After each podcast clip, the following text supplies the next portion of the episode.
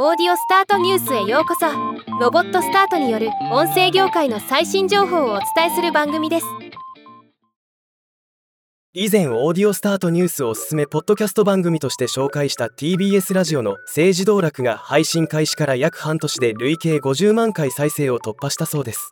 今日はこのニュースを紹介します。この番組は TBS ラジオ記者澤田大樹と選挙ライター宮原ジェフリーの2人がお届けする政治を趣味のように語るポッドキャスト番組。これまで春の統一選挙道府県知事選の春の統一選挙道府県知事選の全候補者を解説する会日本の女性政治家の歴史を振り返る会などを配信してきました。また2023年6月にはリスナーとの交流イベントも実施するなどの展開も行い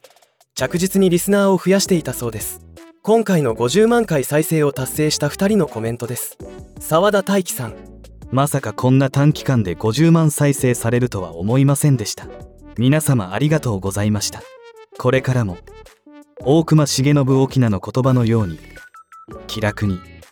趣味のように政治を語れるようなコンテンツを目指してまいります。宮原ジェフリーさん。